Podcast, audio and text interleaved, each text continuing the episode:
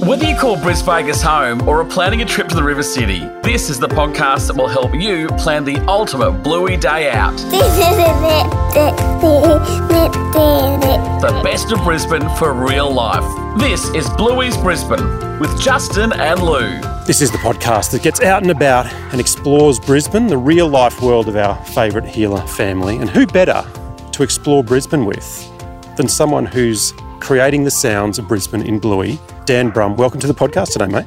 Yeah, great to be here, guys. Well, mate, you've been in the box seat since Bluey began. Um, of course, your brother Joe, you know, is the creator of, of Bluey. When did you first hear about, you know, this family of talking dogs that he, he's got the idea for? Yeah, well, actually, um, God, it must have been either 2015 or 2016. He had an idea for a short little one minute pilot um, about Bandit taking his kids to the park. And probably actually it was this park here, and he's pushing them on a swing. And I don't know if that's ever surfaced on the internet, that little clip, but um, there's a funny little short of the dad and the two sort of young kids.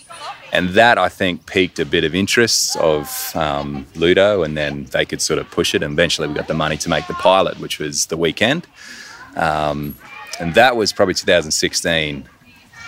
And I kind of knew it was going to be a pretty good show. So, like I love that episode, the weekend. It's a little bit different, the version on TV now, but you could just tell that it was funny and warm, and yeah, it was kind of a lovely show.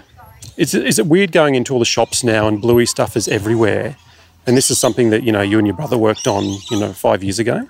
Yeah, absolutely. It's crazy. It's it's it's like a phenomenon here in Australia now it's it's a bit of a spin out. Like you go and you just see things everywhere, and you see people, kids in parks wearing all the shirts and stuff. And uh, yeah, it's really funny to to know that your brother created that, and I've worked on the show. Um, it's been a real fun ride, I think. Sort of just seeing the the rise in popularity of the show since it aired in 2018, I think it was. You voice Uncle Stripe. Yes. Should refer to you as Welcome Uncle Stripe. Is there art imitating life, imitating art, with you voicing Uncle Stripe, yeah. little brother to Bandit? Uh, I think it absolutely is. Um, Do you bring some of that to the character? I try to bring it a bit. He's, he's got some pretty poor parenting choices, Stripe, and I sometimes wonder if that is a reflection on my own parenting skills. Uh, I've sort of always been Uncle Stripe to my cousins because I've got this weird grey stripe through my hair, so my brothers have always referred to me as Stripe. So it kind of is a bit of art imitating life in that regard, I think. Um, but he's a funny character to voice. It's it's always like I've voiced commercials and stuff professionally, but doing Stripe, it's like the most fun you ever have in a booth um, as a voiceover artist. Nice. I want to talk to you about the episode Squash. Now we kind of just adore squash, so seeing that is just like that's actually a decade of Brisbane, sort of, for us. Yeah, yeah. Because there were squash courts in every suburb. You yeah. could go have a hit. They're less common now. So it was great mm. to see that come back. But talk to us about the technicalities of how do you record all the sound effects for a squash game? Did you get into the um, court? Yeah, I did. So I went down to um, the courts of Taylor Range there, near where I live, and um, I sort of booked a court out and I set up a microphone with my squash racket and yeah, I hit a bunch of squash balls and all the sort of wall impacts and glass door closes and just those kind of iconic squash sounds. Um, because you sort of have to because there's no squash libraries out there and it's such an unmistakable sound like the squeak of the floors as you're running and kind of the that really reverb reverb on the sort of on the hits and everything. Yeah and it's um, got to be a squash ball. It can't be any other ball. No that's it's, right. yeah, and it's got to be a squash racket hitting it and yes. um, it was a really fun episode because then the challenge was like there's a lot of the game squash in the episode. It was how do you then make it feel like a game of squash? So that was quite a challenge from a sound design point of view, and uh, hopefully I achieved that goal. Like I watch it, and I feel like I'm sort of watching a game of squash, even though it's two sweaty dogs on a on a court. Um, We've all been there and smacked up against the glass and then the side of the court. Right. You got those sounds. You nailed that. Yeah. Well, yeah. I mean, that that's that episode is that's definitely art imitating life because I've got two brothers, um, Joe and Adam, and we played a lot of squash together. And when brothers are playing squash, it's like it's just it's just this brutal sport where there's absolutely no concern for anyone's safety. Um, and Joe just would always beat us. I don't know what it was. Like he just he just always would beat us. So I think that's where the genesis of the episode kind of came from. I think I did one game, I did literally just pull all stops out and I beat him at that one, and I still kind of celebrate it. But uh, yeah, the scoreboard is kind of greatly weighed in his favour, I think. We've had an expose on the squash background of yeah, the brothers. Yeah, yeah. We see the US fans going mental for so many either Brisbane centric things or Aussie centric things. Like you've been doing some recording here today. What's a Brisbane sound that you think you can only get around Brisbane? Oh, it's a good question. I mean, there's such particular birds here in Brisbane, like from sort of the lorikeets in the afternoon to sort of the kookaburras in the morning. It's often how I mark time in the. If it's a sunset scene, I'll use lorikeets. If it's morning, I'll use kookaburras. Um, the, the kookaburras, funnily enough, it can make it sound a bit too exotic and a bit too jungle-like to sort of non Brisbane locals um, I, who aren't used to such a strange sounding bird like that. Um, but the more you sort of go to a park like this and really sort of listen out with your recorder, more you realise there's just so many birds around Brisbane and so many beautiful sounds. Yeah, like that one. That never make a sound when I get my recorder out. They can be all morning, they can be busy, and as soon as I get my recorder out, they'll go silent or a plane will go over or something like that. Um, it's actually really hard to record in the suburbs. Like you think things are quiet, but when you really go out there, there's just always a plane going over, or there's cars, or the neighbours kind of washing up or yelling at their kids or something like that. Um, so it's surprising how hard it is to even find a good 30 second sort of loop of audio. Yeah. It's really good during, um, funnily enough, during sort of the when COVID broke out last year because suddenly no one was driving to work and there was no planes. And so suburbia was just eerily quiet. So you could go out there and you could actually get a pretty decent record um, except all the kids were home from school for that first two weeks, so they're kind of noisy out in their front yards. But um, it's kind of in the world, I think that was like the dream time for sound recordists everywhere because every city was just shut down. Um, you could get like genuine urban silence. Um, yeah, which I tried to get a bit of. How do you know what's a good nature sound versus a bad nature sound when it comes to designing sounds for a cartoon? Yeah, well, it's actually funny. Um, the kind of the blessing and curse of Brisbane is that the suburbs, it's there's such a rich bird life that it almost sounds unbelievable on screen. Uh, like I used to record off my back deck in Ashgrove here, and um, where I used to live, and I almost can't use those sounds anymore because it sounds like I'm in the middle of the bush, which is a nice problem to have in suburbia. Like you just at the front, and there's just so many birds that it doesn't translate to suburbia on screen. So you've got to kind of you've you've got to be careful. You can't be too real with the sounds you use because it just kind of too many birds can sound a bit confusing on screen. I think.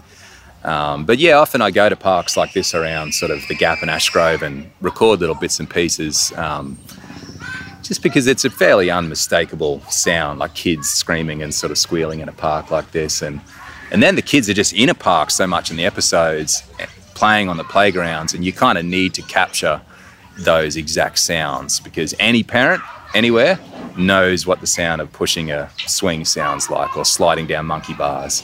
And so if you fake those things, the show just doesn't work. Like it's got to be it's got to be believable this show the visuals are, are kind of stylized but sort of real. So, my opinion and the director's opinion, the show needs to sound. I think the show needs to sound very grounded and down to earth. So, if you sort of if you're faking things like this, which parents have just lived and breathed, uh, and kids as well have lived and breathed it, then it's kind of that believability kind of gets lost a little bit, I think. Speaking of believability, chasing a bin chicken, like there's just kids that are, and he's managed to fly away. I've been watching one little kid run up a hill chasing one now. How do you get that sound, that gronk noise that they make? Yeah. It's so particular and specific. You can't yeah. fake that. Yeah, they're absurd creatures. Uh, You're very polite about bin chickens. I, I, I do fake some bird sounds. Um, sometimes it's actually me kind of doing a bird sound and I pitch it up. Uh, funnily enough, the the ibis it appeared in ice cream and it was actually squawking. And I remember thinking, how am I going to get the sound of an ibis squawking? And funnily enough, someone had actually recorded one, and I had it in my library there. So that was kind of lucky, because yeah, you don't. You don't. I don't think you imitate that ugly honk of a of an ibis. That's probably not one thing that's uh, that's going to work too well. Can you settle a debate for us? You did some of the sound effects for Grandad beating on canoes, and it was down at the Enoggera Reservoir. When the concept of Grandad as an episode was come up with, there's some very specific looking but stylized mountain ranges that's a lake of sorts. We've got theories of what's been the inspo behind it. Can you tell us where the inspo is for that? I don't think I can actually. I'm I sort of always thought Scenic Rim way, but it might be too bushy. I sort of like the idea of kind of central Queensland, like proper bush, but I, I don't know to tell you the truth. It would have been, they would have, because they've got a, um, they've got someone they send out and photograph locations, so I'm sure it would have been somewhere, but I just right. kind of wasn't privy to that one. The search continues to yeah, confirm that. Sorry. That's been elusive. That's all right. we'll still interview you. That's fine. we'll find we'll find an art director somewhere and put it to them. Um, so, Dan, take us back to your workflow. So, you've talked a bit about you know some of the sounds of Brisbane. Mm. So, when do you come into the picture for an episode? Like, I assume you can start getting an idea about sounds from the script. When, when do you arrive? Yeah, well, these days I do. I, re- I read the scripts um, when they're sort of first written, and because uh, we record the characters, so I'll always read the scripts and just kind of start thinking ahead about locations. If it's a different location, I'll usually go out with my recorder like I've done today and kind of try and record those locations if possible. And also other little bits of Foley, like, you know, if it's a Chattermax or if it's something particular that they're using, I'll, I'll, if I've got the time, I'll kind of go ahead and try and record that, whether it's in my home or something like that, so that when the week starts, because I've only got five days to do each episode and you've really got to hit the ground running so that you kind of do all the dialogue, but then the sound design process, you've kind of got as many assets as hopefully you need by the time that week starts. That's sort of the sound design process. And then around Wednesday of the week, I get the music from Joff if he's on time, um, which at the start he always is, but it's just such a hard job. By the end of season, he's kind of struggling over the finish line a bit. Um, and that's it's like my favorite time of the week because you've sort of lived and breathed the episode with just sound and voice but then you hear the music and it just suddenly it just there's this emotional element that just lands on it um, it's amazing when you first hear it. It like just brings the episode to life, and you kind of it takes it in a whole new direction. So that's sort of my favorite time of the week when you start mixing that in. And then uh, I send it to Charlie and, and Rich on the Thursday night, and they kind of give me their notes. And then Rich comes in, we really go through it on Friday morning, and hopefully by the end of that, we've got a very close to finished episode. What's it like when you hear the music for the first time? You know, something like, um, say, Sleepytime. Um, yeah. Like that was so emotional. I think that's the only one that's really almost made me cry. What's it like when you get a really emotional episode like that and then the music comes in, you push the faders up, and all of a sudden, wow. Yeah, look, I mean, that's just such a big episode. Somehow I'd never heard that Jupiter piece before either. Um, it's just so perfect for that episode. Yeah, same thing. I just, you get kind of chills watching that end scene. Um, yeah, an episode like Bumpy and the Wise Old Wolfhound actually was it's one of my favourite episodes because you know I've had a kid that's a bit in and out of hospital. I think everyone's had a sick kid at some point. And so you feel that episode, like you know those emotions when Chili's kind of shedding a tear at the end there, and then that just that last music, right as the sort of their video climaxes. It, it's um, yeah, it bloody gets you every time that episode it's lovely. Like that's what I love about this show. It's like it's so funny and it's so tight. But it's just it's so much emotion gets poured into it that like adults are crying and kids are crying and it's like well, it's such a pleasure each week to kind of to be a part of that and play my role in it. It's so authentic, I think. Like um, I remember Joe saying, um, you know, he wanted to see kids and, and adults to see their lives reflected in the show, yeah. and I think he's achieved that. Um, so you're right, there is so, so much emotion. But what about something like um, Dad Baby? Because I actually reckon that that episode is one of the funniest, like, forget kids shows. I think that's one of the funniest sort of, you know, um, pieces of comedy that's been on yeah. Australian TV. Yeah. I know. Um, I just remember cutting that episode, just going, surely they can't get away with this. Um, yeah, it's great. I, the amount of times I've worked on an episode and just gone, this is kids' TV, like sort of in inverted commas, because it's it's um, it's just so appealing to adults, and it's obviously appealing to children as well. It, it um, it's kind of a show for everyone, really. It's so well done. Dan, when you're talking about what's a Brisbane sound, thinking about our US listeners, I mean, after we get through pandemics and so forth, where there's a lot of interest in coming to check out this place of what is Bluey's Brisbane. Mm. Where do you think they should go in Brisbane to get that sort of Bluey experience of the sounds of this city? It's a good question. Uh, I can only really speak of what I know of the place, but I just I think the Gap and Ashgrove it's it's such a beautiful suburb from green trees and backgrounds and just the bird life and stuff like that. Um, I mean Paddington, I I think Paddington is kind of where it's visually based. I think there's a lot of debate about that, but the sort of the hills of Red Hill and the TV towers in the background. Um, but yeah, I mean, it, it, it, does. It goes down to Orleigh Park in one episode, and I love Orleigh Park. The same thing. You've got the CityCats there, and the people cooking barbecues. And like when you're talking about the Gap, I think me, I've had in-laws that we've been visiting for 25 years out there. No one's mentioned the Resi and Enoggera Reservoir yes. ever. So you've all got some secret society protecting your Resi. but uh, like that's, I think, one of the most um, underrated spots here in Brisbane. And it's a bit of a gateway as well to things like Mount Nebo and Mount Glorious. Yeah. Is that something you'd re- really recommend if you're coming um, all the way here to Brisbane from overseas?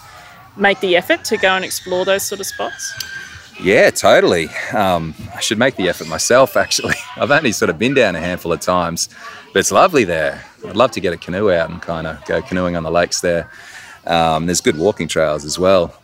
I think you're kind of spoil for choice. Like around here in Bardon and Ashgrove and the Gap, there's so many kind of bushland walking trails which will take you up to Mount Coot-tha and even like Newmarket. You walk into the Bank Street Reserve and sort I love about this place. You're in suburbia, and then you take a quick little bushwalk, and you're just literally in the middle of the bush, and you're surrounded by the bird noise, and and yet you're only kind of five, six kilometres away from the city. And they're all interconnected. And it's our little version of what's exotic to Brisbane because you don't get this in any other city really in Australia. These Not this close to the centre, anyway. You yeah, think, parts. yeah, yeah, absolutely. Um, well, they're more genteel, almost Englishy sort of parks, where it's very much parkland with a few trees, yeah, the daffodils yeah. come up, that kind of yeah. Melbourne experience. Yeah. Look, come to Australia purely for the ibis. come to Brisbane rather purely for the ibis. Um, Our exotic bin chickens. Yeah, chase come one around a park for a little while. it should be the Brisbane tourism. Come and chase the ibis. You're onto something there. That's a money spinner. well, mate, thank you so much for having a chat to us. Just before we let you go, any chance we could get your best Uncle Stripe. no worries. It's going to sound weird. Stop fast! My ears have blown up. That's awesome. Thanks, mate. Yeah, no worries at all. Great to chat to you guys. You've been listening to Bluey's Brisbane. Check us out on Facebook and Instagram. Just search for at Bluey's Brisbane.